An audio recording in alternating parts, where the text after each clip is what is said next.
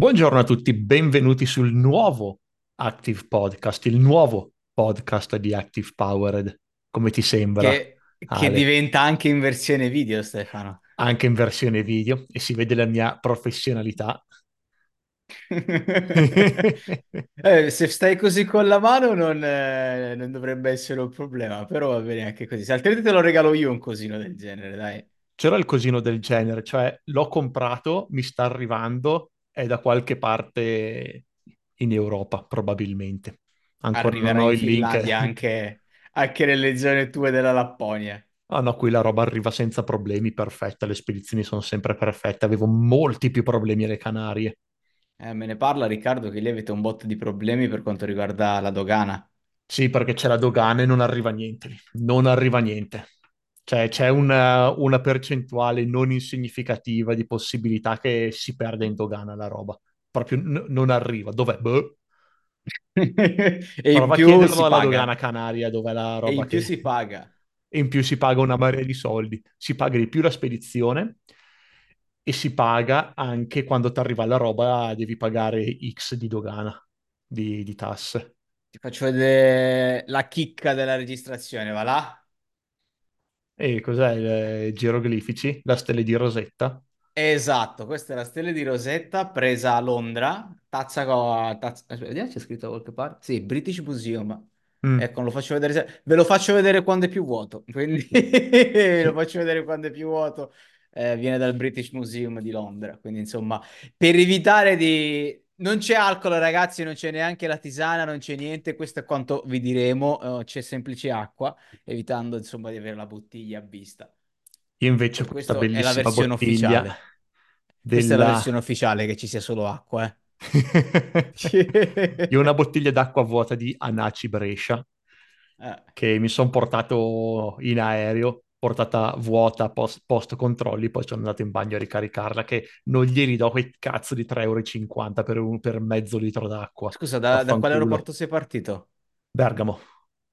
Ah, Bergamo sì, ancora no. Però se partivi da, da Linate o Malpensa ormai l'acqua passa.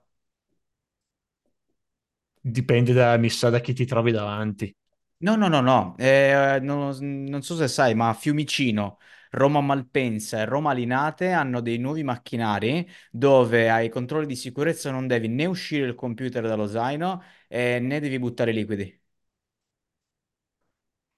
A Bergamo no, di sicuro A no. Bergamo no, lo so, lo so. Io Però credo a che a, a Helsinki, quella volta che ho fatto scalo a Helsinki, se non sbaglio, era così perché è la prima volta che mi hanno detto che non dovevo tirare fuori il, il Si computer. stanno diffondendo a macchia in tutta Europa e non mi ricordo qual era l'anno in cui dicevano che doveva essere obbligatorio in tutti gli aeroporti così, quindi ah, da qui a qualche anno un po' dappertutto saranno così. In Italia al momento è Fiumicino, Malpensa e Linate.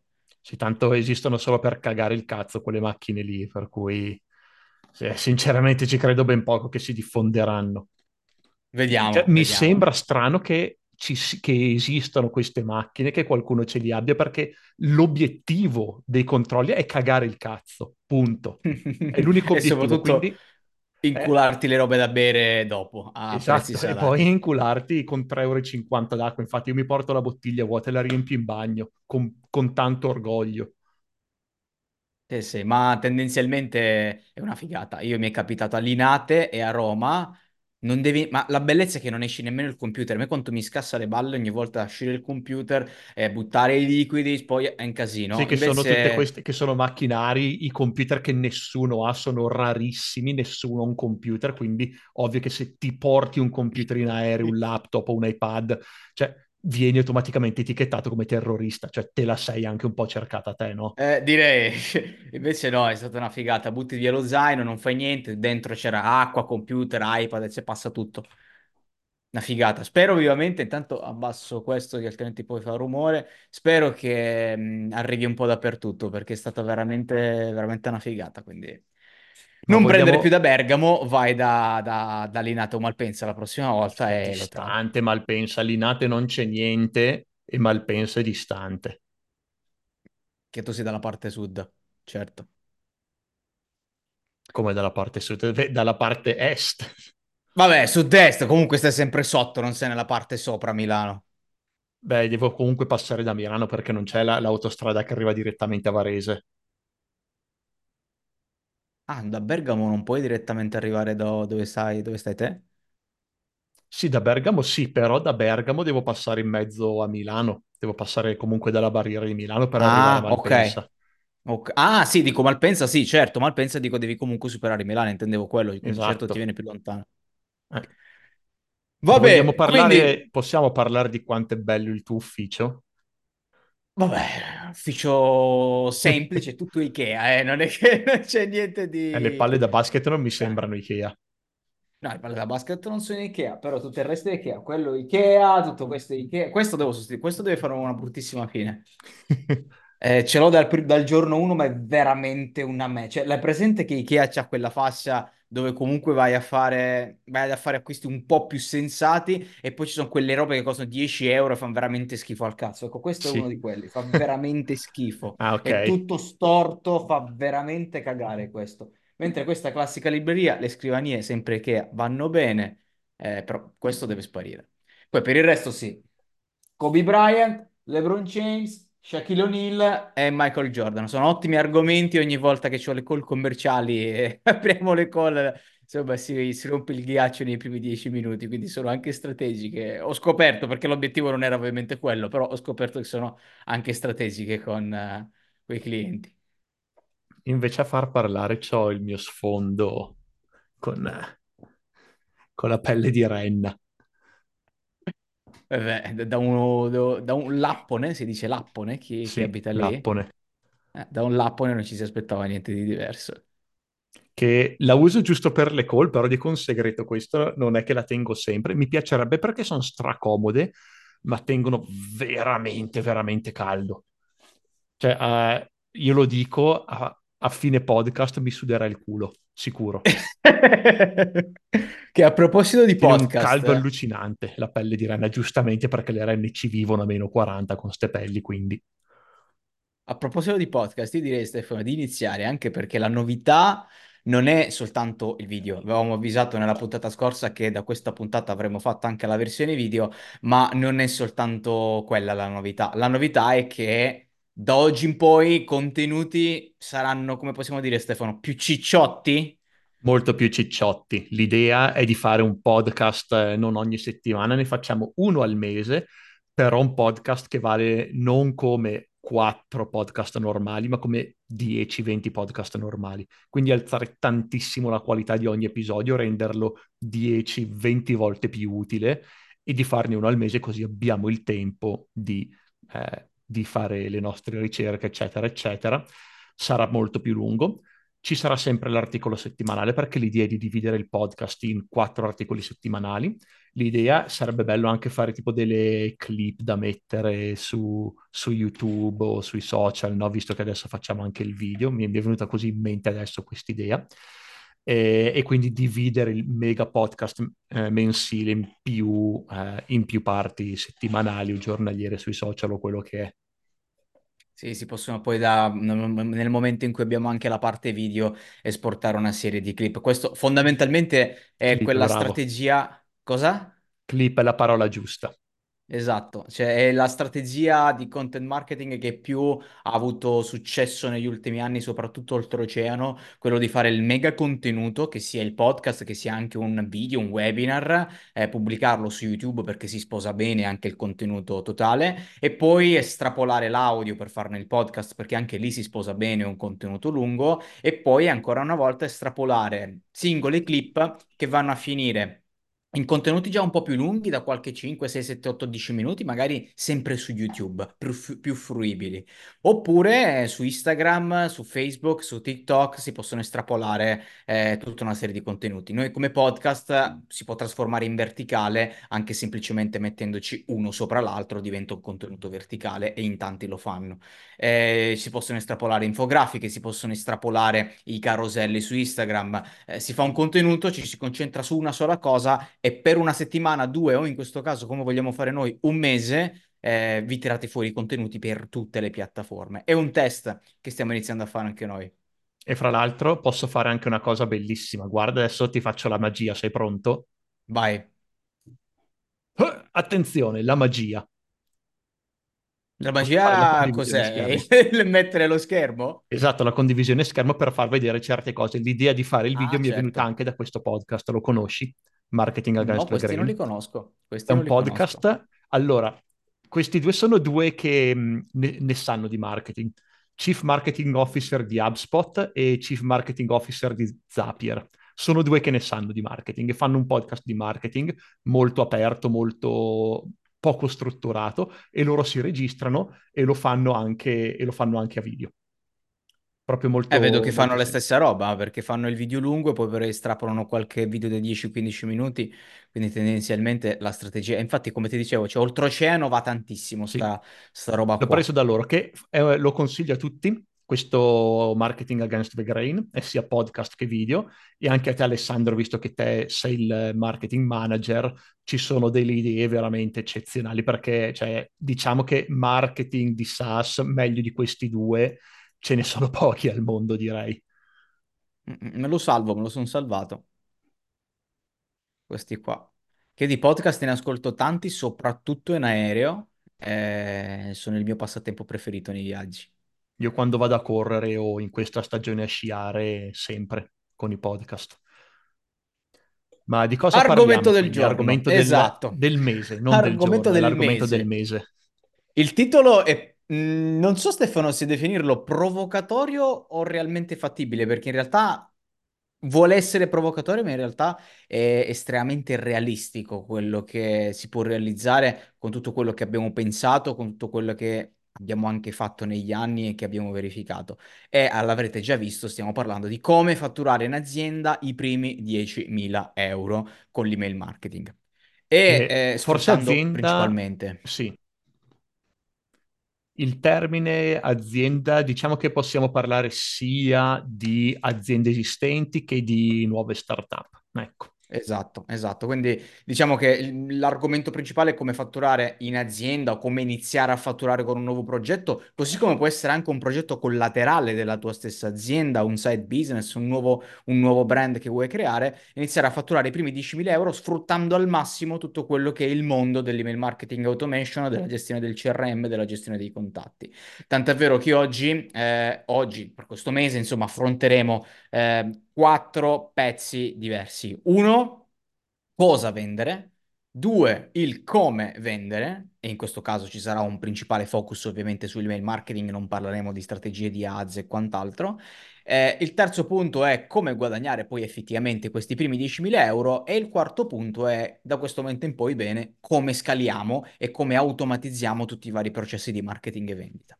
Questo esatto. è E l'idea che eh, parliamo di mail marketing non perché è il software che vendiamo con, eh, con Active Powered, ma anche perché è oggettivamente un ottimo sistema per iniziare.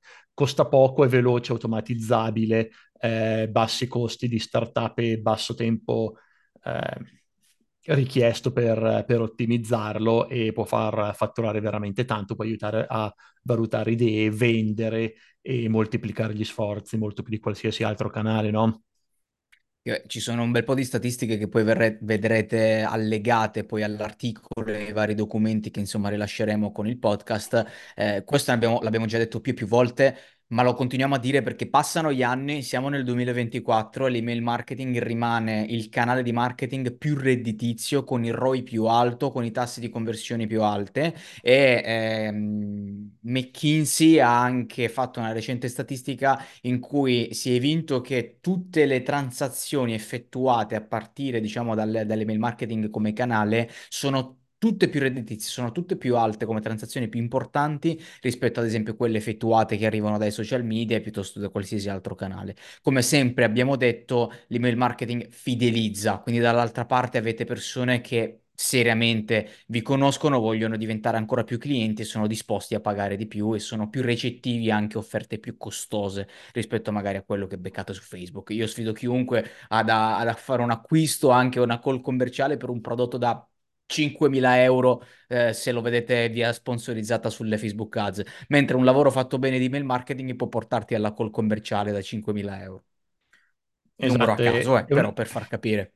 Sì, sì, è una cosa che voglio che ricordiate tutti mentre ascoltate questo episodio è che l'email marketing è fantastico per avere clienti fidelizzati, per fidelizzare clienti, per aumentare la fiducia, quella che io chiamo la banca della fiducia, che è un concetto no, che riprenderò più avanti, quindi non è solo il vendi e via, è proprio il, il creare, il fidelizzare il cliente che è veramente, veramente importante.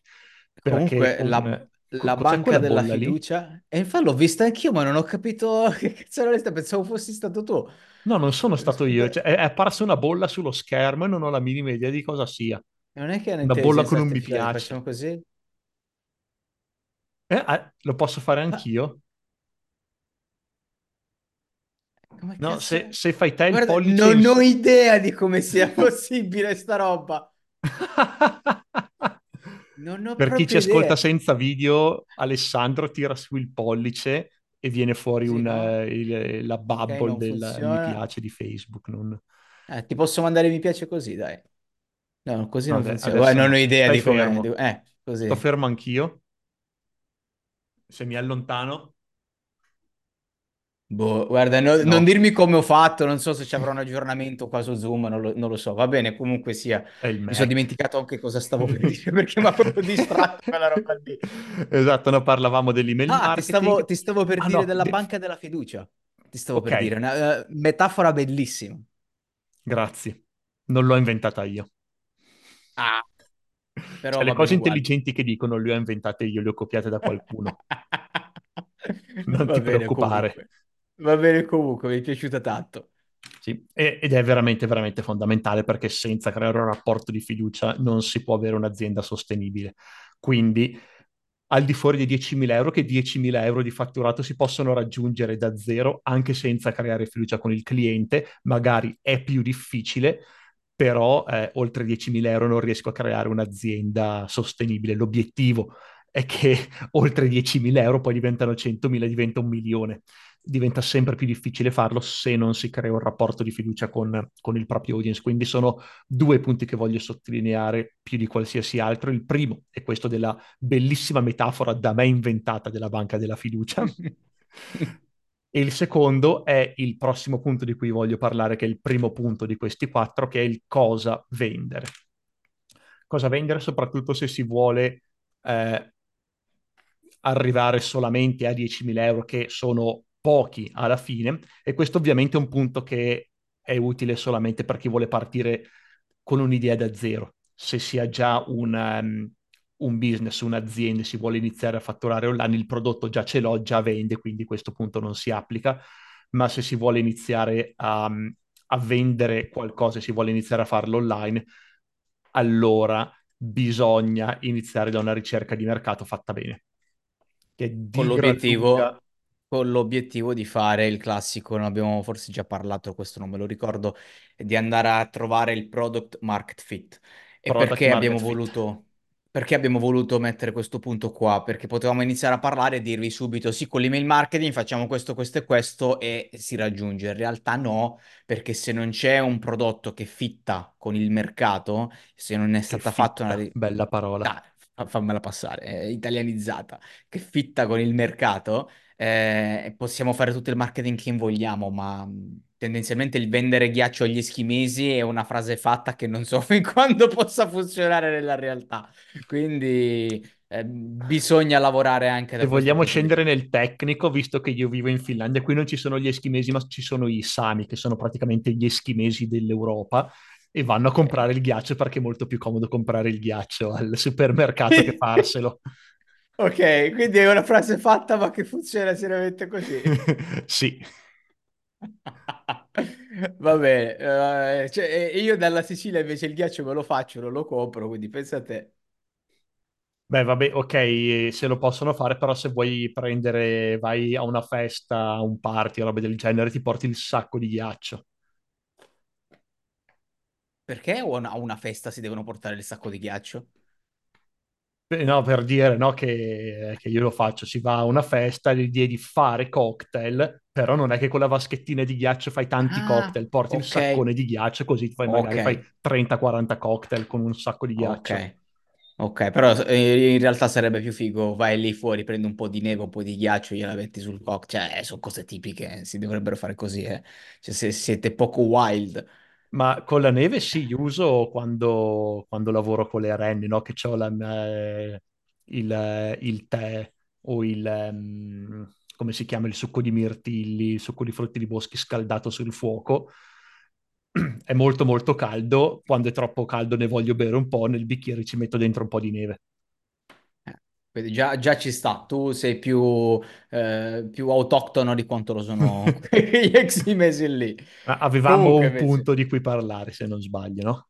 Esatto, stavo, stavo tornando lì. Dico, tornando al punto sul cosa vendere, qual è secondo te il punto di partenza? Se c'hai davanti un'azienda, uno startupper, eccetera, che vogliono avviare o un side business, vogliono avviare un qualcosa, qual è il punto di partenza?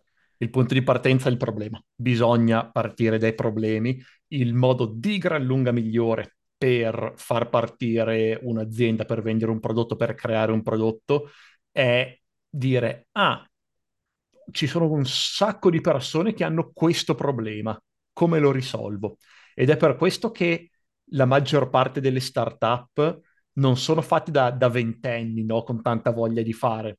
Secondo un- una statistica del, um, della l'equivalente della Camera del Commercio degli Stati Uniti, l'età media di uno start-upper è 42 anni. Perché? Perché lo start-upper medio è quello che ha lavorato per 20 anni nello stesso settore e ha visto tutti i problemi in quel settore, dice, ah, è vent'anni che io ho sto cazzo di problema, adesso creo un prodotto per risolverlo, perché so che io ho questo problema da vent'anni, so che tutti i miei colleghi ce l'hanno. È così che nascono le startup di successo, molto molto spesso.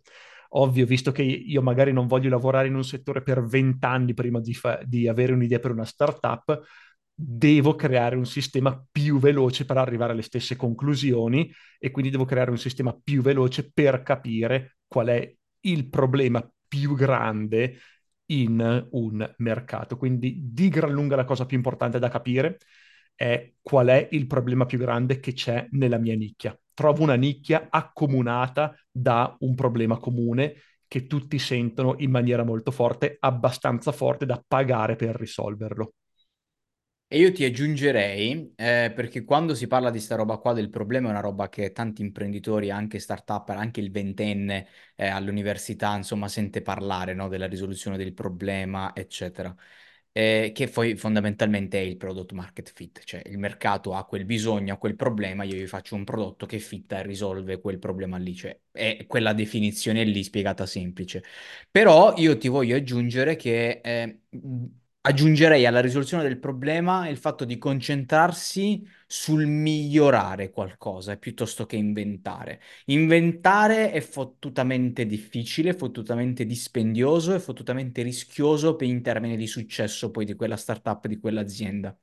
Mentre migliorare eh, un problema che c'è, che è sentito, ma magari è mal risolto dalla concorrenza, risolto diversamente dalla concorrenza, eccetera, eccetera, secondo me sono quei mondi lì che rendono eh, migliore tutto quanto. Active Powered non è che ci siamo inventati Active Campaign. Active Campaign lo utilizzavamo noi da italiani. Gli italiani potevano usare Active Campaign, non è che ci voleva la, la VPN o cose strane per usare Active Campaign, ma abbiamo preso Active Campaign e l'abbiamo modellato per risolvere il problema italiano con tutti i servizi che a un'azienda italiana serve. L'iPhone non è stato il primo telefono, Google non è stato il primo motore di ricerca e così via. Quindi quando ci, c'è da creare un, una nuova startup, una nuova roba, spesso ci si ferma al dire ok, ho trovato un problema, poi magari mi faccio una ricerca, vedo che c'è già una soluzione, c'è già un qualcosa che esiste, eccetera, e già l'hanno fatto, già è stato inventato, non ci provo nemmeno. In realtà no, se c'è quel problema lì ed è stato risolto, ancora meglio. Se c'è qualcuno che sta provando a risolverlo, perché vuol dire che c'è mercato, vuol dire che c'è gente che paga, vuol dire che c'è un'economia all'interno di quel mercato lì. Di conseguenza, potrebbe essere attrattivo e potre- uno potrebbe decidere di entrarci e di conseguenza provare a migliorare ehm, la risoluzione di quel problema con quello che è il tuo servizio, il tuo prodotto. Questo secondo me è molto importante e me lo ricordo ancora ai tempi fu oh, il prof Basile all'interno di Team Up, per chi non lo sapesse, ho fatto sei mesi di- all'interno di un acceleratore, Team Up, eh, Team Accelerator, con Startup Academy. Sto parlando di quando avevo 21 anni. E ai tempi eh, la prima cosa che, che mi dissero fu un mercato attrattivo e un mercato dove esiste la domanda, ma esiste già qualcuno che sta rispondendo a questa domanda. Se trovate un'idea, un qualcosa, ma cercando su Google, cercando in giro, in realtà proprio non esiste la soluzione, non esiste una risoluzione anche parziale al problema che state cercando di risolvere, eh, tanti investitori non investono su di voi perché è un salto nel buio. Un mercato per definizione è attrattivo se c'è già qualcuno che sta risolvendo quel problema, ma magari lo sta risolvendo male. E tu con la tua idea, col tuo modo di fare, con la tua esperienza, magari che appunto, come dici te, dopo vent'anni che lavori su quel mondo lì, hai l'idea, la voglia, il modo per risolverlo meglio, risolverlo bene eh, rispetto a come lo stanno attualmente risolvendo. Questo è secondo me un po' il punto di partenza. Poi come muoversi, intanto dimmi la tua Stefano su sta roba qua, È una cosa molto muoversi. intelligente quella che hai detto, perché io in genere quello che dico, dico di risolvere un problema e, e poi separatamente, se mi viene fatta la domanda, dico che è molto meglio entrare in un mercato già esistente. Per cui ho, te- ho sempre tenuto separati questi due concetti, eh, tu li hai messi insieme brillantemente ne- in un unico concetto, quindi eh, entrare in un mercato esistente, in un mercato dove, son, dove c'è già domanda, dove c'è già offerta, ma l'offerta eh, lascia scoperti alcuni problemi oppure risolve male certi tipi di problemi. Quindi questo è, è un framework veramente eccellente che me lo ricorderò perché mette insieme due concetti che eh, non ho mai abbinato, quindi assolutamente, assolutamente sì. E hai E fatto l'esempio invece, dell'iPhone, no? E invece l'iPhone esatto. lo volevo mettere come esempio contrario, no? Che tutti vogliono fare lo Steve Jobs della situazione e di cambiare completamente il mercato, di rivoluzionare il mercato. Eh, Steve Jobs, lasciamolo fare a Steve Jobs che ha miliardi e miliardi di dollari in tasca. Noi Che comuni aveva, esseri e, e un cervello un po' migliore del nostro, no? Magari eh, Diciamo una imprenditoriale almeno. visione un po' migliore del- del- di, Esatto. chiunque essere umano sulla Terra, Noi comuni mortali non possiamo farlo. Esatto. Invece cosa possiamo fare noi comuni mortali? Ti vedo lì l'appunto sul modello Ask che ci ha, ti ha contraddistinto nel tempo. Sì, il modello Ask, abbiamo già fatto una puntata dedicata del podcast su questo, quindi andatela a cercare perché ne parliamo in maniera dettagliata. L'idea del modello Ask è semplicemente di chiedere, a- è un framework per andare a chiedere ai clienti qual è il loro problema. Quindi andargli a chiedere eh, esattamente qual è il loro pain point principale con una domanda aperta, fare una serie di domande chiuse per restringere un attimo il mercato e poi creare un prodotto e soprattutto creare un marketing per il prodotto che parta dai pain point degli, eh, degli utenti. Li suddivide in categorie in base al tipo di pain eh, point che hanno e poi vende o lo stesso prodotto, prodotto di, prodotti diversi a quei clienti, però sempre a partire dal pain point, sempre a partire dal problema che hanno. E questo è un framework eccellente che io consiglio sempre. Andatevi a riprendere la puntata che ne parla.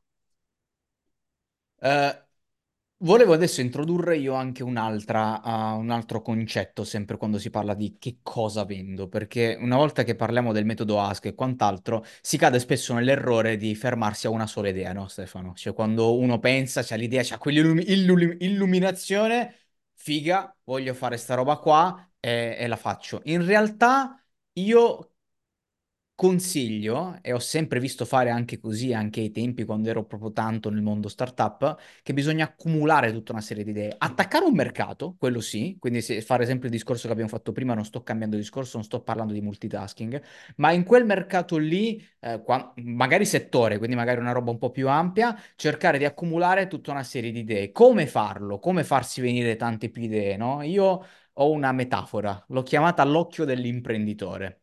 L'occhio dell'imprenditore eh, è chi cerca appunto di risolvere i problemi, chi capta i problemi, chi ha un occhio di riguardo eh, de- verso determinati problemi. Sei in fila alla cassa e senti la tizia che si lamenta di qualcosa, piuttosto che sei nel tuo lavoro e sei proattivo a capire cosa i clienti ti identificano come problema, eh, eccetera, eccetera.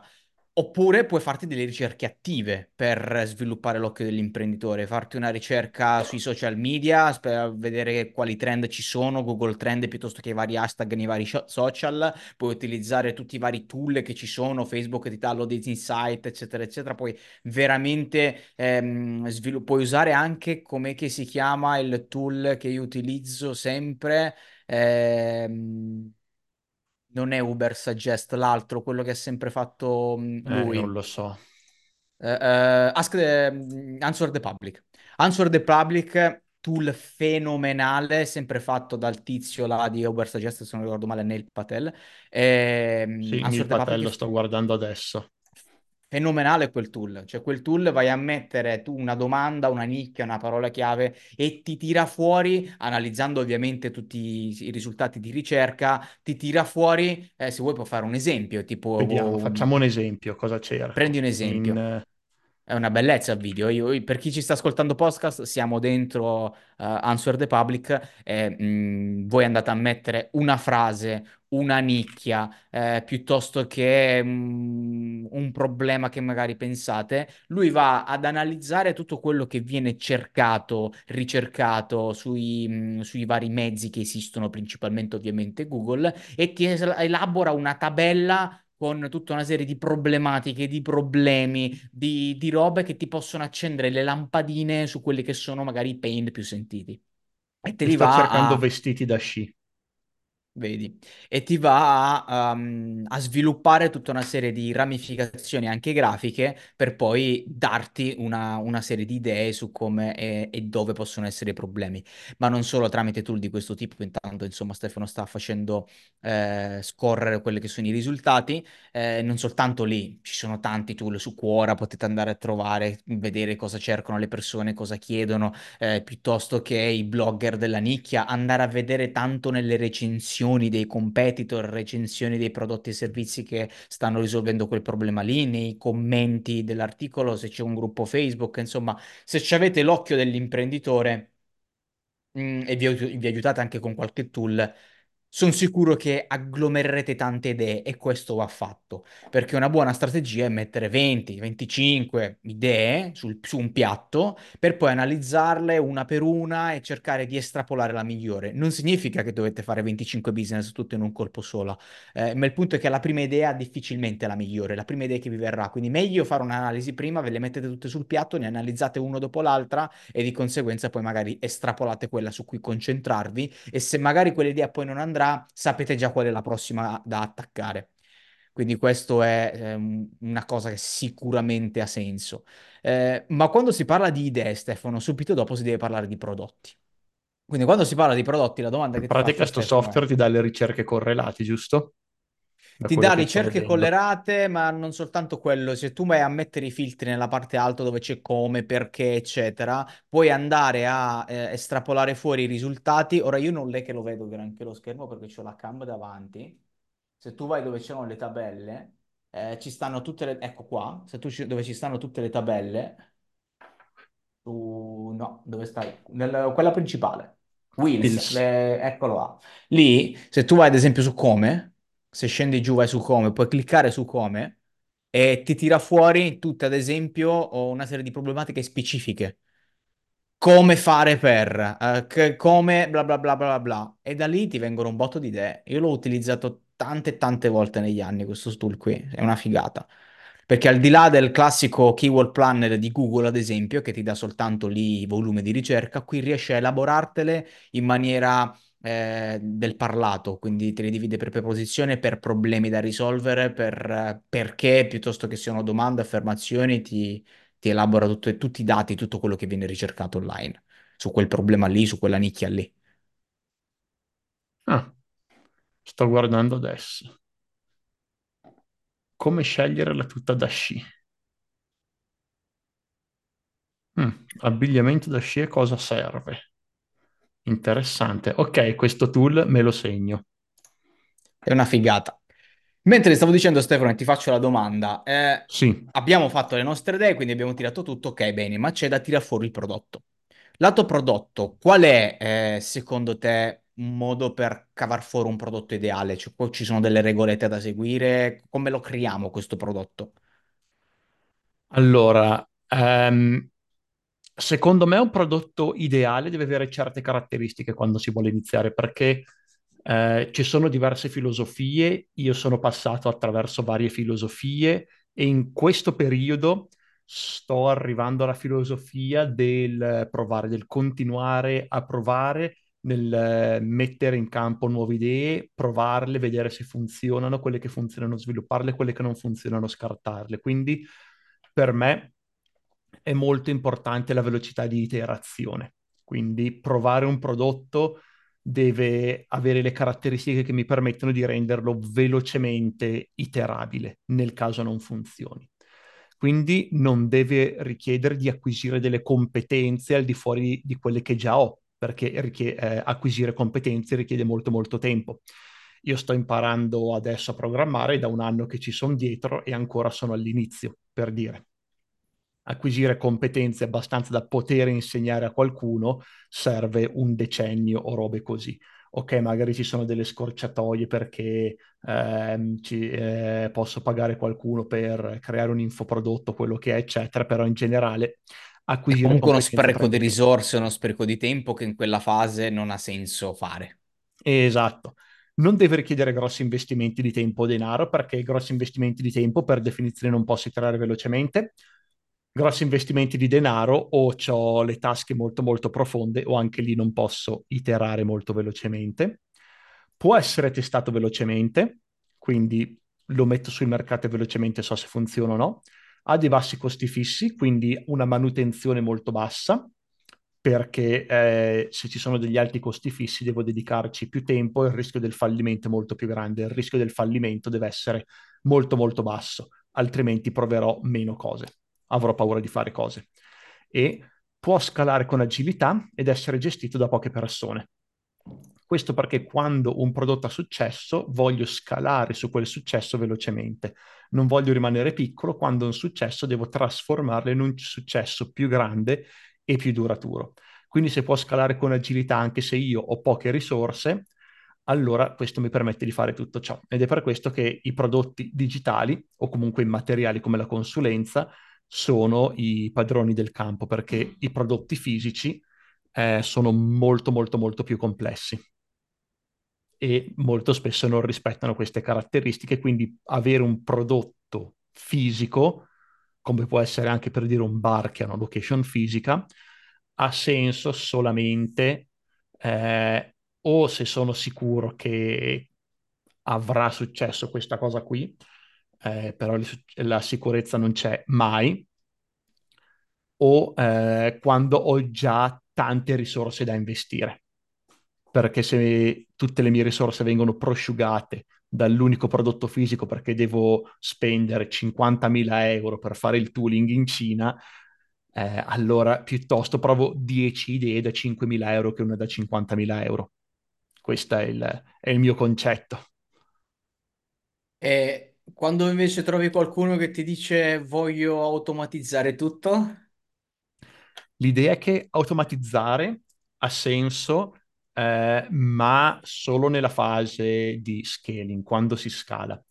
Eh, ho visto in, una, in un sito da qualche parte, non mi ricordo, questo meme per programmatori che diceva tipo eh, perché spendere 10 minuti a fare qualcosa quando posso spendere 10 ore a creare un programma che lo automatizza, no?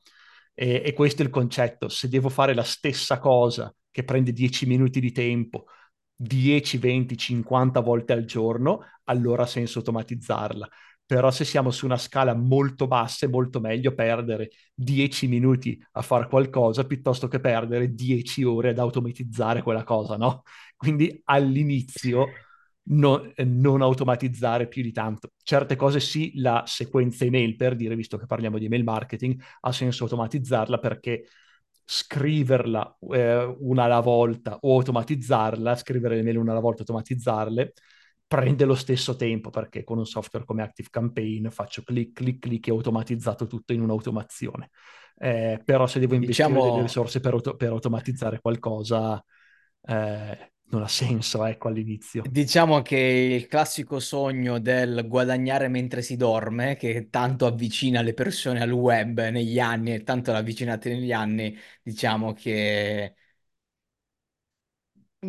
Nel È una senso che... troiata. Eh, cioè, io non volevo iniziare a, parlare, a fare le parolacce, abbiamo inaugurato il podcast, brindiamo alla prima parolaccia È, del, del podcast. è una mega puttanata. Ecco, lo si può dire, sì. Il, cioè, è- il podcast è mio, quindi lo posso dire. Possiamo dire quel cazzo che ci pare. Bravo. Va bene. Eh, invece, eh, a proposito di questo, se appunto non sappiamo che cosa fare, eh, soprattutto come abbiamo già detto prima, quindi prodotti fisici magari no, che cosa facciamo di conseguenza? De, de robe ne possiamo far tante, sia se stiamo partendo da zero, ma sia, ripeto, e si, si parla molto, insomma, tanti imprenditori vogliono farlo, quello di differenziare eh, il proprio pool di prodotti, differenziare le proprie entrate. Potete fare la qualunque, eh, dal classico e vecchissimo ebook piuttosto che a vari serie di tutorial, eccetera, eccetera, ricette, eh, vari programmi per pasti, consulenze di qualsiasi tipo. I nutrizionisti in questo la fanno da padrone, che hanno sia i programmi one-to-one, le consulenze, piuttosto che ehm, tutorial, libri, book, corsi, c'hanno di tutto. Eh, potete sfruttare le email anche come prodotto. Questa è una roba pochissimo sfruttata in Italia, quindi utilizzare corsi via email. Ehm, noi, ad esempio, su O Inglese email a pagamento, newsletter a su, pagamento molto famose Esatto, noi su. Inglese Dinamico, se, se ricordi Stefano, il nostro prodotto Ah, sì, Persistence totalmente via email. Cioè esatto, quando un c'era da email. creare un nuovo prodotto, eh, si voleva creare un altro corso, si voleva un'altra, altra roba, a tempi fui io a dirtelo, Stefano, ma perché non facciamo un prodotto solo con le mail? Facciamo un prodotto in cui l'obiettivo è mantenere la costanza delle persone in inglese, mandiamo un'email a ma- ogni mattina, e tempi, manca far la posta, i tempi fu 365 che mi ispirò, se ti ricordi. Sei te che hai avuto Eh, questa idea, perché mi ricordavo di essere stato io ad avere questa idea ispirandomi da Lo so che 365. sei, lo so che sei megalomane, ma, tre- ma persistenza, se ti ricordo, ho fatto tutto io. Dall'idea al Hai fatto logo tutto, sì, hai fatto tutto tu, ci siamo. Io non l'ho mai toccato Persistence, però pensavo di averla, avuto, averla avuta io Eh, l'idea originale, mi ricordo eh, male? Sì, sì, ti Eh, mi ricordi ricordo malissimo. malissimo. Sì, sì, sì, no, Sì, ma ai tempi viene l'idea di fare proprio le- usare le mail come prodotto ispirato da 365. ok, allora me lo correggo nella, nella mente, nel cervello. Sì, sì. Comunque sì, eh, l'idea è che di formati ce ne sono tanti e il formato deve essere eh, adattato al tipo di cliente, al tipo di problema. Deve essere il formato giusto per risolvere quel tipo di problema. Consiglio di avere un abbonamento quando possibile perché è un po' più complesso da gestire, però fa guadagnare molto molto di più. Non c'è paragone, neanche lontanamente. Quindi quando si può fare un Ti permette abbonamento, di, fare un se hai abbonamento. una buona retention, ti permette anche di scalare meglio, Scalare molto più più. velocemente, scalare meglio, assolutamente sì. Eh, quin- però a parte quello, che non è sempre vero perché alcune cose non si possono automatizzare, il, il formato del prodotto deve essere il miglior formato per risolvere quel tipo di problema. Uno, quindi non c'è un formato che sia migliore Migliore dell'altro. dell'altro, eh, ma varia in base a quello che richiede l'audience. Quindi non farsi guidare dal template di avere questo tipo di formato, l'ebook che andava di moda una volta, il videocorso, quello che è il formato migliore per il mio tipo di audience. Uno. E due, eh, quello che dicevi tu prima, no? All'inizio un esperimento non serve ottimizzare tutto fin dall'inizio, anche se metto online un formato sbagliato che non è ottimizzato per il tipo di audience e non è ottimizzato per la revenue. Eh, cosa importa? Intanto lo metto sul mercato, il primo passo è capire se c'è interesse per risolvere quel problema per il prodotto che ho. Se c'è interesse, perfetto, allora posso prendere i dati che mi entrano e posso migliorare il formato, posso migliorare il prodotto e migliorare il margine, ma all'inizio il margine non conta. Quando ho fatto partire Active, Active Powered, il margine era più o meno zero perché era- eravamo un reseller agli, agli inizi, quindi la percentuale di sconto che ci dava Active Campaign per le licenze era nulla, Irrisoria. praticamente nulla. Non avevamo altri servizi, non avevamo consulenza, non avevamo niente, quindi il margine non c'era. non mi interessava, mi interessava sapere se c'era domanda e c'era. Poi è arrivato il margine. Poi è arrivato il margine, ok, ma stai parlando del secondo punto, perché adesso ti faccio la domanda. Cioè, una volta che abbiamo um, fatto l'idea, creato l'idea, magari l'abbiamo già un minimo testato, ok, va bene, ma questo punto è qui. Secondo punto, come vendiamo? Cioè, come da questo prodotto lo portiamo dalla casa delle persone? Ovvio, se non è fisico, comunque tramite un telefono, una roba digitale, passatemi la metafora, insomma, come portiamo eh, il prodotto alla casa delle, alle case delle persone? Mi piaceva sta roba molto da Maggioglio. no, chi era? Mastrota, che non mi ricordo chi era che faceva le vendite. Eh, lo chiedi alla persona sbagliata, guarda. Vabbè. eh, allora. I primi passi, ci sono delle fasi, degli, degli step che insomma abbiamo, hai e che consigli di fare a chi insomma deve iniziare a vendere qualcosa, un nuovo prodotto o servizio soprattutto? Allora, sì, ci sono dei, dei passi e sono diciamo quattro passi. Il primo è di costruire un sito web per vendere, perché un sito web serve.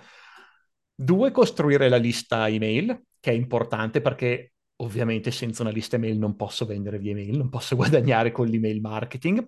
Ma voglio sottolineare una cosa, Stefano, costruire. Fino a settimana scorsa ancora è arrivato un cliente che aveva appena appena acquistato un account Active Campaign, viene in call con me eh, mi dice ok, io devo importare questa lista, bla bla bla, eh, però va in spam, eccetera. Questo va in spam non aveva manco il sito, cioè eh, il dominio gli andava manco in HTTPS, quindi tendenzialmente è normale che gli andasse tutto in spam. E dico, bene, ma eh, la lista da dove arriva? Eh beh, l'ho acquistata. Ragazzi, nel 2024 ancora mi tocca dire, ah. mi tocca dire che la lista email va, va, creata, va costruita. Quindi niente, una piccola sottolineatura, non voglio continuare oltre su questa parentesi, continua pure. In realtà va costruita, poi spieghiamo come.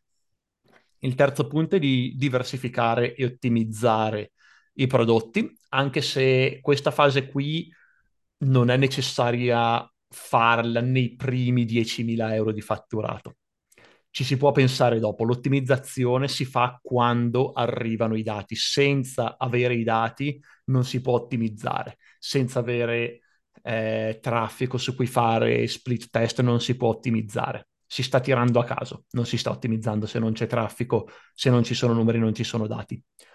Eh, e il quarto è di automatizzare i processi di vendita. E qui voglio fare un appunto. Tu hai visto qual è quell'appunto lì? Vai. Che, anzi, vo- voglio farlo leggere a te, parola per parola. No, non lo leggo io, perché l'ho letto prima e te l'avevo solo sottolineato prima di iniziare a registrare, quindi te ne prendi la piena responsabilità.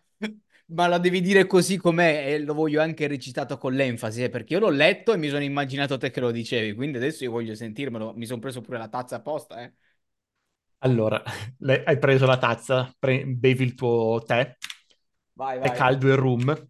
Allora, l'idea vai. è che 10.000 euro non sono tanti, non sono tantissimi. Quindi è molto molto importante eliminare tutta la complessità.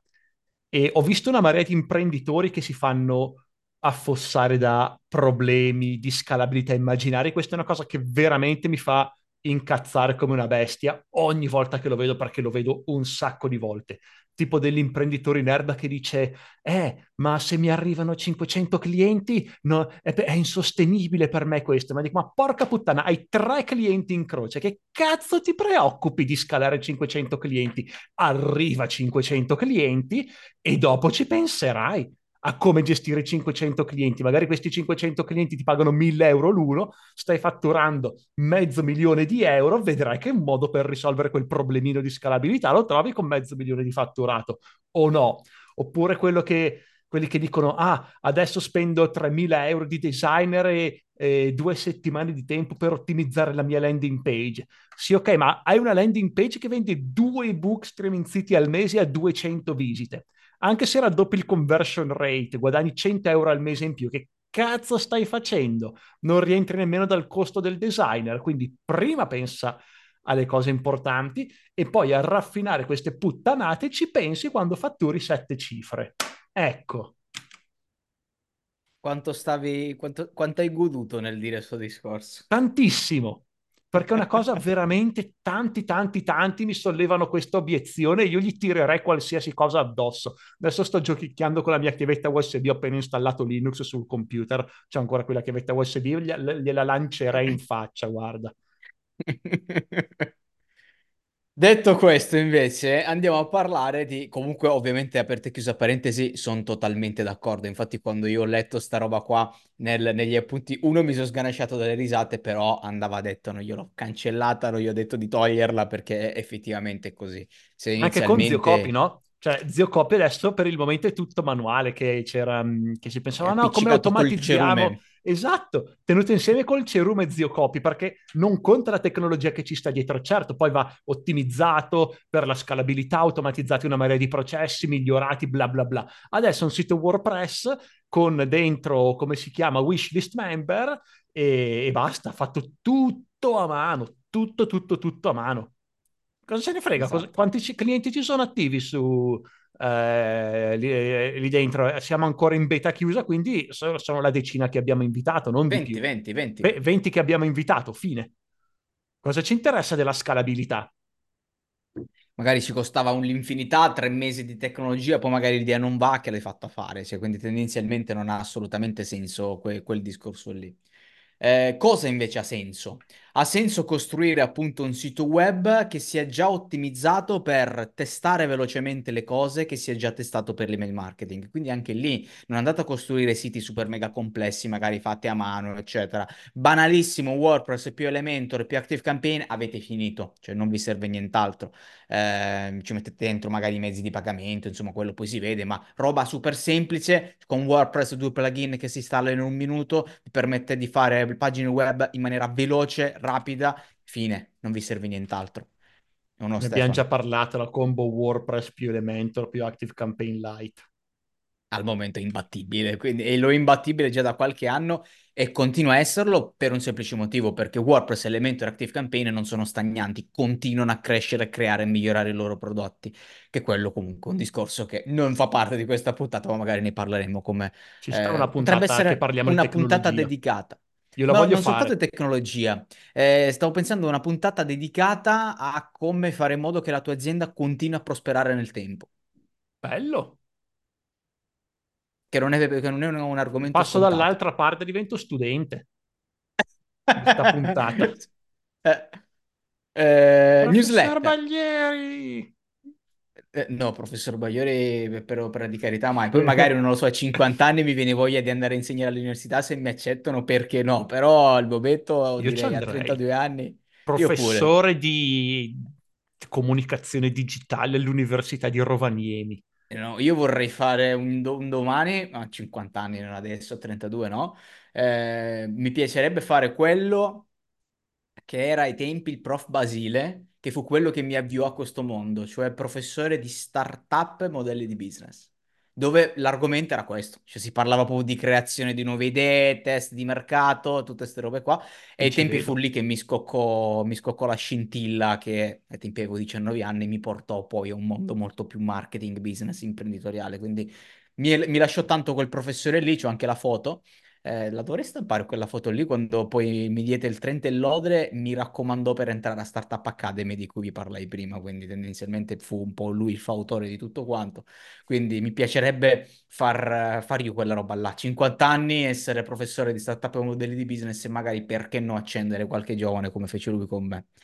Eh, ma altri discorsi. Comunque, newsletter invece.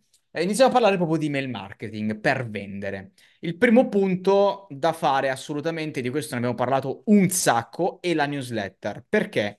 Perché è un po' il blog moderno. Cioè, anni e anni fa, e vi parlo anche del blog, eh, esistevano i blog. Cioè, non esistevano i siti web, esistevano i blog quando si parlava di, di nuovi business da far nascere e Andava quant'altro mega di moda il blog una volta. Ma era anche una figata. Io me lo ricordo, era il 2008, non Sì, eh, ero ancora studente, ovviamente non mi mettevo a fare quella roba là, però ero io uno di quelli che prendeva il telefono, roba e cercava su internet per, ehm, per, andare a cercare un po' i blog e quant'altro. I blog, la, la, bellezza era che ti bastava pubblicare un articolo al giorno anche di 300-400 parole con un minimo di SEO. Online non avevi competizione, cioè tempo sei mesi avevi 100.000 visualizzazioni al mese, c'era veramente sì. il paese dei balocchi ai tempi.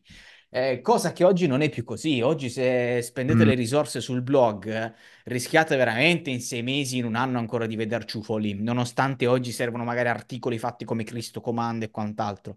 Quindi blog sì, ma in una strategia di lungo termine. Quello che invece oggi si può fare è la newsletter.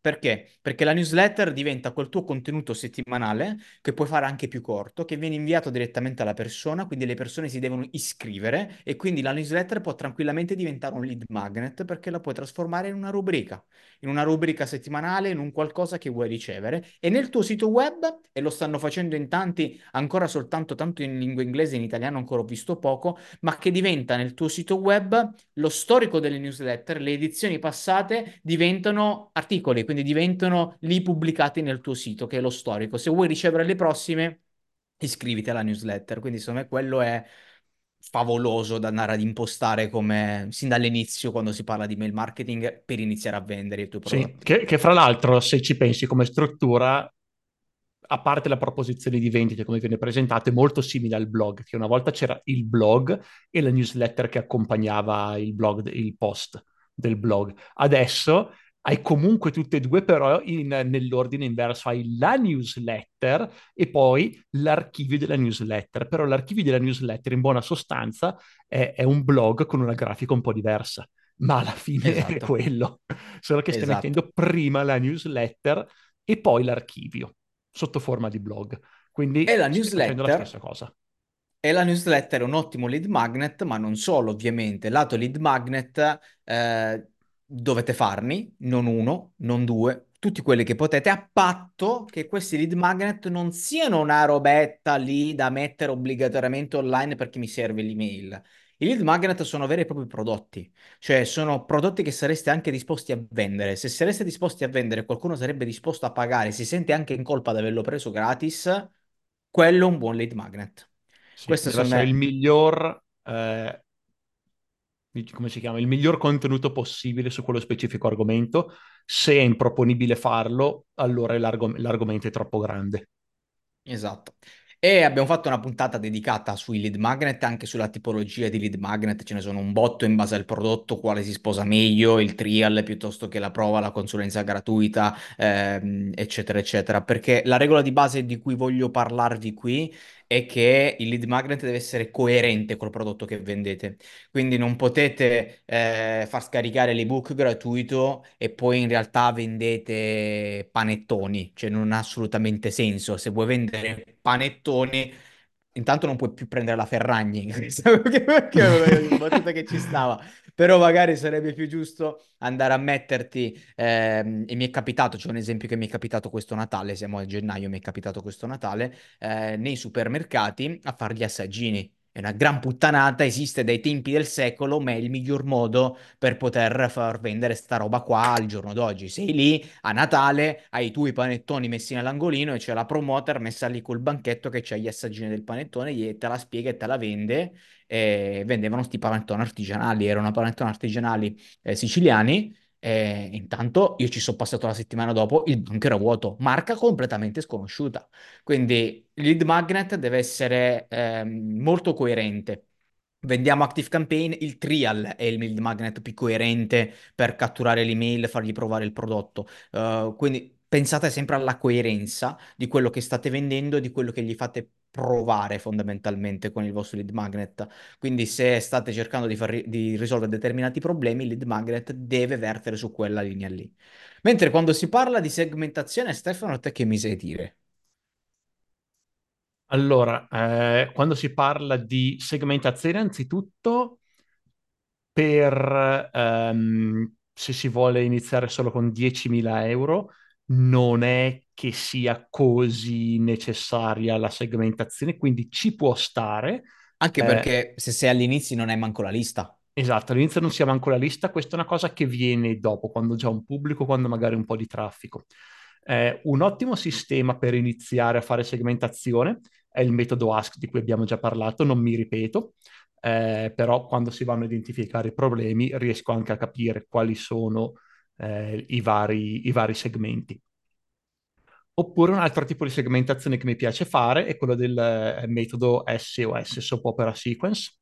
Anche di quello ne abbiamo parlato tanto eh, in, in, una puntata precedente, quindi invito ad andare a riprendere questa, questa puntata. In sostanza, il metodo Soap Opera Sequence prevede di avere una serie di, di automazioni di mail automatiche e poi posso far scegliere alla persona quali, ehm, quali percorsi intraprendere. Quindi magari ho una sequenza principale in cui in un'email menziono una, una sottonicchia, tipo ho una, una sequenza email su, faccio ovviamente un esempio tirato a caso, una sequenza email sul eh, business online e ho un'email che parla dell'email marketing e poi dico, ah, se ti interessa eh, sapere di più sull'email marketing, clicca qui oppure leggi questo articolo oppure eh, dai un'occhiata a questo ebook o guarda questo video su YouTube. Quindi un click specifico che la persona deve fare. Se fa quel click specifico, posso assegnare la tag interesse email marketing e posso far partire una serie di mail separata. E questo è un, è un sistema per eh, segmentare direttamente all'interno dell'email che è molto molto semplice, che offre valore e anche a livello tecnico molto facile da fare. Un altro modo per segmentare, questa è la segmentazione attiva, l'altro modo è la segmentazione passiva, che significa intercettare segnali di interesse, quindi posso monitorare il traffico sul mio sito web e quando c'è un interesse per un determinato prodotto o una categoria di prodotti, tipo con un e-commerce, allora posso assegnare delle tag eh, specifiche per quel prodotto, quella categoria di prodotti. Questo secondo me è una strategia molto interessante per gli e-commerce che hanno tanti prodotti e tante categorie, hanno tanti tipi di clienti diversi, quindi per loro eh, segmentare in maniera passiva è molto importante perché gli e-commerce hanno tanto tanto traffico sul sito web e poca segmentazione attiva che possono fare tramite email marketing e quindi possono far partire sequenze dedicate a seconda della categoria di prodotto e del profilo che mi sono fatto del cliente in base alle pagine che ha visitato del mio e-commerce e questo veramente può aiutare per i prodotti, eh, per gli acquisti ripetuti. Ma di che contenuti parliamo? Perché te mi parli appunto di se mi visita quello, mandiamo una sequenza, facciamo quell'altro, bene, ma che cosa? Quando si parla di, eh, di contenuti, la qualità la deve fare da padrone, perché tendenzialmente... Almeno un contenuto eh, di qualità è il migliore che esista. Almeno a settimana. Ma non soltanto almeno, se tu, quasi tutti direi contenuti di qualità, perché in tanti eh, vedono i contenuti come una roba che devo fare, no? Che devo riempire quel buco che devo mandare. Non è che e poi diventa magica la conversione. I contenuti devono essere di qualità, almeno un contenuto a settimana, come la newsletter, ma anche altri contenuti anche durante le sequenze specifiche, perché uno dovete creare la fiducia. Dall'altra parte, eh, i contenuti di qualità il concetto di mera esposizione, ne abbiamo già parlato, più mostriamo quante cose sappiamo, che facciamo, che vediamo, che viviamo, che siano anche di recensioni, che siano di questo e quell'altro, più nella mente del consumatore, dopo X con, con contenuti si genererà il fatto che tu sei uno che ne sa, sei uno del settore. E quindi io mi posso iniziare a fidare di te in base a tutta la, l'esposizione di contenuti che mi hai mandato. B, se io non sono ancora pronto a comprare, il fatto che tu mi stai lì con la newsletter, con i contenuti, con il retargeting, mi rimani sempre in testa della mente, mi rimani sempre top of mind e di conseguenza quando sono pronto a comprare, ecco lì che ci sono io ancora lì che ti, ti sto lì col fiato sul collo, quindi sarò il primo nella tua testa a valutare eh, l'acquisto direttamente con me. Ovvio che contenuti di qualità non sto parlando di contenuti di marketing. Contenuti di marketing sono un'altra roba e sono campagne che invece vanno fatte poi oculatamente per andare a, eh, a convertire, quindi andare a fare effettivamente la chiamata all'azione di ok, contenuti di qualità, ok, hai fiducia in me, ok, tutto quello che vuoi, ma adesso, caro mio, sa da pagare. Tendenzialmente è così che mi ricordo in inglese dinamico in uno dei primi funnel c'era anche alla mail del facciamo un patto, email che ho portato ah, anche ah, sì. in, altri, in altri speech, eh, che il facciamo un patto è un'email che tu metti all'inizio nella sequenza di benvenuto ed è un'email in cui gli dici guarda, io di contenuti te ne manderò un botto, ti manderò esercizi di, di inglese, ti manderò questo e quell'altro. Sappi pe- che però ogni tanto ti manderò dei contenuti, dei contenuti di marketing perché Inglese Dinamico vende corsi per vivere, quindi tendenzialmente è questo che farò. Se accetti il patto, bene, sono a posto, anzi rispondi, fammelo sapere, dimmi ok che è tutto a posto, altrimenti puoi disiscriverti. Questa mail qui sembra scema, ma in realtà poi com- va a mh, Crea un ehm, effetto psicologico. Esatto. esatto, un effetto psicologico, va a influenzare tutto il resto. Quindi è un effetto psicologico che va a influenzare tutto il resto, È un vero e proprio patto. Sì, che funziona, che Sì, sì. funziona effettivamente. È una gran bella E email poi... che ovviamente ho copiato, non me la sono inventata io. Eh, Questo sarà il tema della, della giornata. è il tema della mia vita. Mentre eh, come gestiamo tutta la parte di ehm, cross-sell, upsell, eccetera, eccetera? Una cosa da fare subito, da fare dopo, da fare quando, dato che stiamo parlando appunto di iniziare a vendere ancora i nostri primi prodotti e servizi, ci dobbiamo pensare prima, dopo, lasciamo perdere inizialmente, come la vedi la situazione? Io per gli upsell e cross-sell eh, è una cosa che può veramente aiutare in certe situazioni più che altre. Quindi sto pensando, no, se inizio facendo consulenza, no, il mio business è fare consulenza, vendo consulenza. Posso fare upsell? Sì. È facile, immediato? No. Quindi in quel caso magari non è così importante fare upsell. L'upsell può essere vendere più consulenze, di posso pensare magari a piani, a piani più lunghi, di consulenza più strutturata, fee mensile per la consulenza, eccetera. Però è, è più o meno sempre consulenza che faccio. Magari se invece vendo un infoprodotto eh, è più immediato fare un upsell perché posso vendere eh, la versione più completa, posso vendere la, la versione video per un piccolo prezzo in più, eccetera, eccetera. E quindi l'idea è che cambia molto.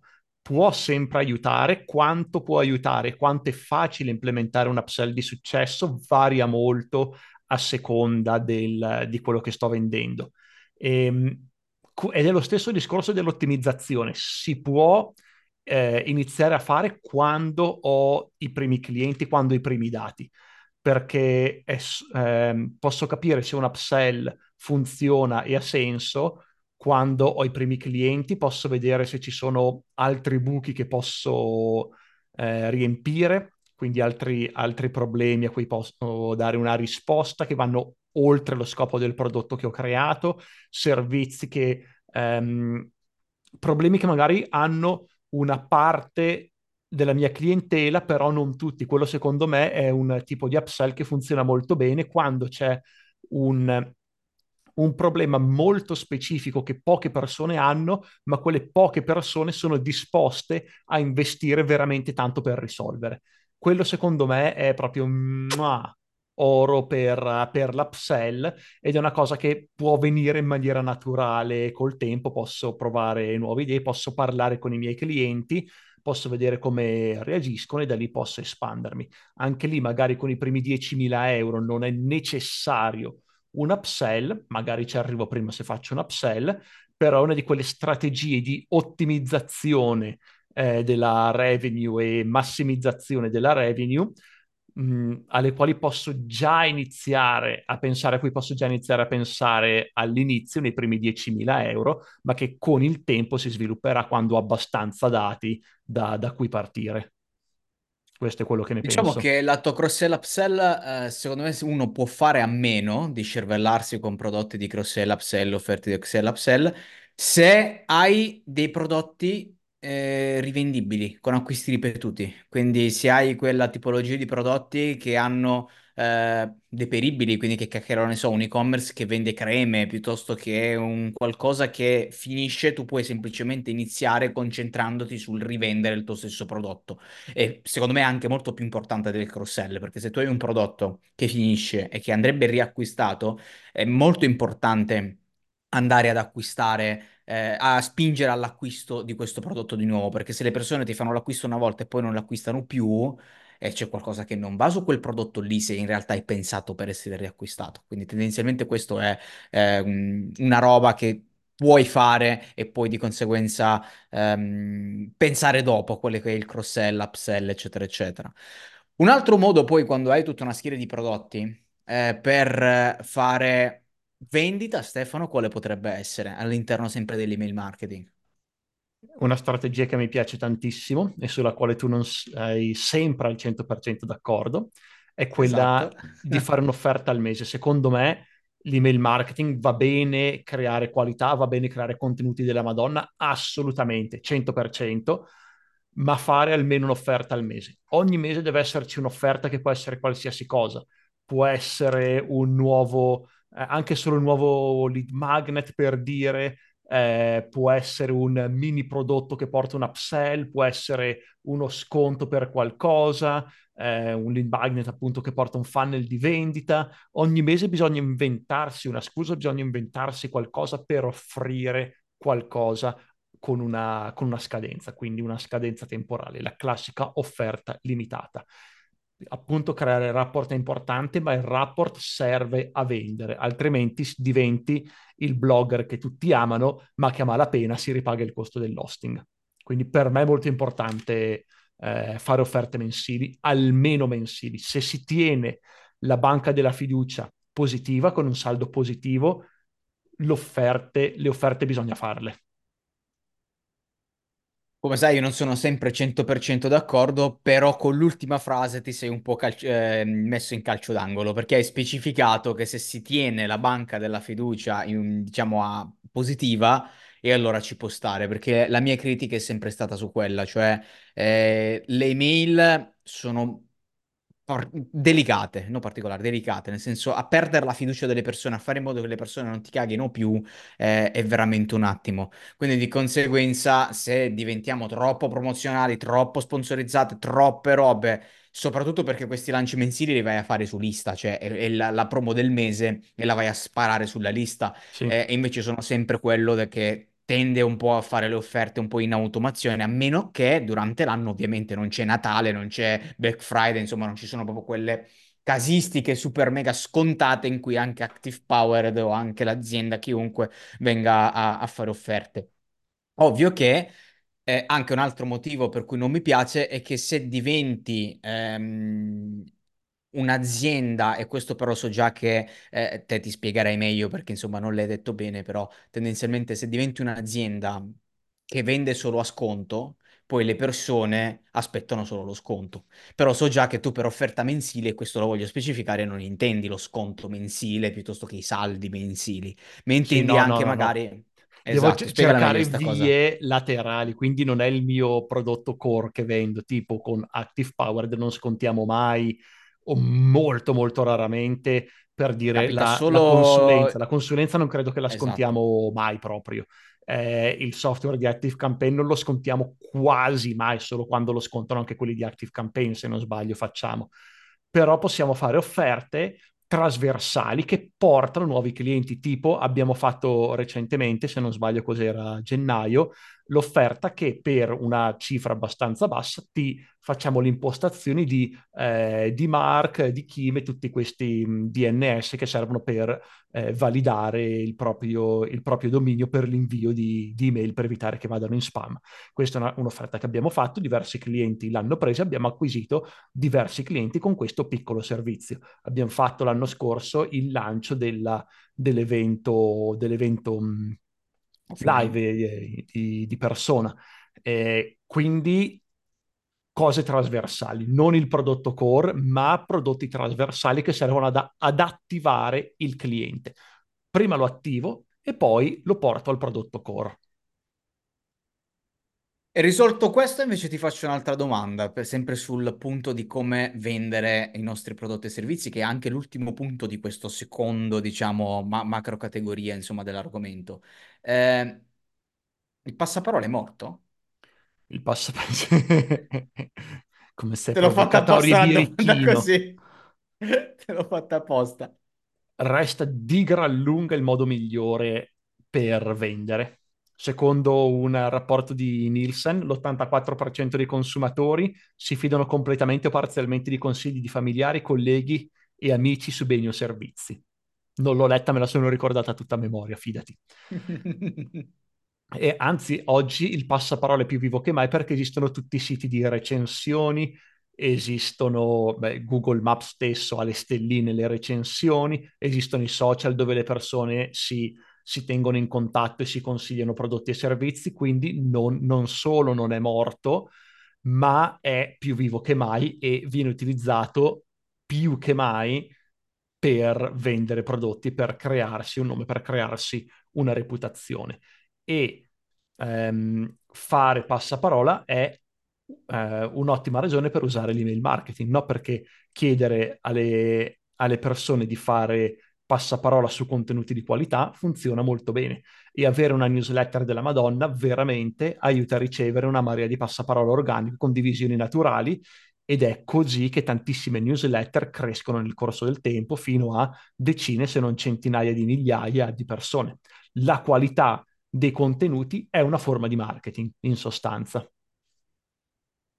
Poi, ovviamente, mh, questo era sì l'ultimo punto, ma voglio fare una postilla. Una postilla che è bene, abbiamo parlato di sequenze di benvenuto, abbiamo parlato di newsletter, abbiamo parlato di tutto quanto, ma le email vanno automatizzate, cioè insomma abbiamo ActiveCampaign, chi non ci conosce mh, mm, magari non sa che insomma con ActiveCampaign puoi automatizzare l'inferno insomma in termini di sequenze di benvenuto, sequenze commerciali e quant'altro e ne riparleremo ovviamente meglio in quello che poi il quarto e ultimo punto quando si parla di scaling up, però uh, sì, da questo, da questo punto di vista, da questo momento si possono automatizzare le mail, la, la mail di benvenuto può diventare una sequenza di benvenuto eh, la mail di cross-sell, upsell può diventare una sequenza con tutte le automazioni del caso che ti vanno a non inviare le mail se qualcuno effettivamente ha fatto l'acquisto, ti va a personalizzare l'email in base allo storico degli acquisti. Insomma, tutto questo mondo qua nella vendita è fondamentale al giorno d'oggi, soprattutto quando si parla di mail marketing automation, soprattutto utilizzare l'automation e utilizzare la personalizzazione di queste, di queste comunicazioni e sequenze che facciamo. Uno Stefano. Assolutamente, automatizzare le email è un ottimo sistema per ridurre il lavoro che bisogna fare perché ho detto prima che molto spesso non ha senso automatizzare, creare sistemi scalabili, eccetera, perché richiede tanto lavoro, ma automatizzare le, le sequenze email ha senso perché comunque sono email che devo scrivere e poi automatizzarle non ci metto veramente niente. E quindi si ottiene una scalabilità praticamente infinita a un costo irrisorio rispetto a scrivere le mail per una sola persona. E quindi l'email è una di quelle poche cose che ha senso ottimizzare e automatizzare per la scalabilità fin dall'inizio perché non richiede uno sforzo addizionale ed è per questo no, che abbiamo fatto questo primo, primo podcast molto lungo sulle, sull'email marketing e sui primi 10.000 euro con l'email marketing perché visto che richiede così poco sforzo automatizzare, scalare l'email marketing, è una di quelle poche strategie veramente scalabili che qualcuno che è agli inizi o una startup o un'azienda offline che vuole passare online è una di quelle poche cose che veramente può ottimizzare o più che ottimizzare, automatizzare fin da subito. E detto questo, abbiamo finito il secondo macro punto dei quattro che vi abbiamo appunto detto all'inizio di questo podcast qua e ci siamo accorti che in realtà ci siamo impegnati tanto perché siamo a metà di tutto quello che dovevo dire, ma stiamo parlando già da, da un'ora. Quindi tendenzialmente Stefano, che ne pensi se lo spartiamo in due almeno questo primo podcast e quindi facciamo questi due punti oggi, poi facciamo una parte due con la prossima puntata?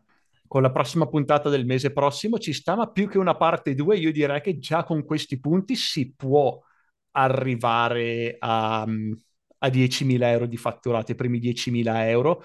Quello, sto guardando adesso gli appunti, quello che viene dopo sono cose molto molto utili, però riguardano molto più la, eh, la, scalabilità, quando si parla di tassi di conversione, quando si parla di ottimizzazione, i processi di vendita e tutte queste cose qui. Quindi secondo me più che una parte 2 può essere un... Um, approfondimento in articolo. Più che appro- approfondimento in articolo, ma può essere proprio una puntata completamente separata del come scalare con l'email marketing. Mm, Quindi okay. non i 10.000 euro iniziali dove ti arrabatti con quelle cose, tanto finché il product market fit, una sequenza e fai le cose bene via email, ce la fai, ok, adesso devi ottimizzare e scalare, se hai 10.000 euro devi ottimizzare e scalare. Ok, va bene, ci sta. Ci sta, quindi abbiamo già la, una prossima puntata del podcast. Va benissimo. E allora, signori, detto questo, spero che questo nuovo format eh, vi piaccia, spero che vi piaceranno i contenuti che eh, usciranno assieme a questo macro video, macro podcast. Insomma, dateci tutti i feedback possibili e immaginabili che sono bene accetti. Esatto, fateci sapere cosa ne pensate nei commenti o degli articoli del blog oppure eh, su, su Facebook, sui social eh, in certe piattaforme di podcast si possono lasciare commenti, forse non, non lo so, può, forse. Comunque, qualsiasi Non li ho mai lasciati i commenti io. Nemmeno io. Ah, comunque sì, sì, effettivamente sto guardando adesso, mi sembrava di più, però sto guardando che degli appunti abbiamo tirato fuori già nove pagine ed erano rimaste soltanto due paginette perché gli ultimi due punti effettivamente erano soltanto accennati perché sulla parte dello scaling up non era questo il podcast di cui parlare, ma possiamo approfondirlo maggiormente per una prossima puntata. E, e su come guada- il terzo punto su come guadagnare effettivamente i primi 10.000 euro, non è semplicemente un po' di conti e di statistiche sul, sui, CT, su CTR e quant'altro, che questa roba qua effettivamente la potete anche poi trovare nell'articolo. Sì, per i 10.000 euro basta fare le cose semplici. Il sistema esatto. KISS, Keep It Simple Stupid, giusto? Mantenere le cose semplici. Ma, mai sentita, ma mi è piaciuto un botto anche questa. Davvero non l'hai mai sentita? Ti, ti, no, mai è uno dei miei mantra, che ovviamente Eccola. non ho inventato io. Grazie per il Va bene. Signori, eh, alla prossima. Ripeto, aspettiamo feedback vostri e un abbraccio a Stefano. Ciao, alla prossima.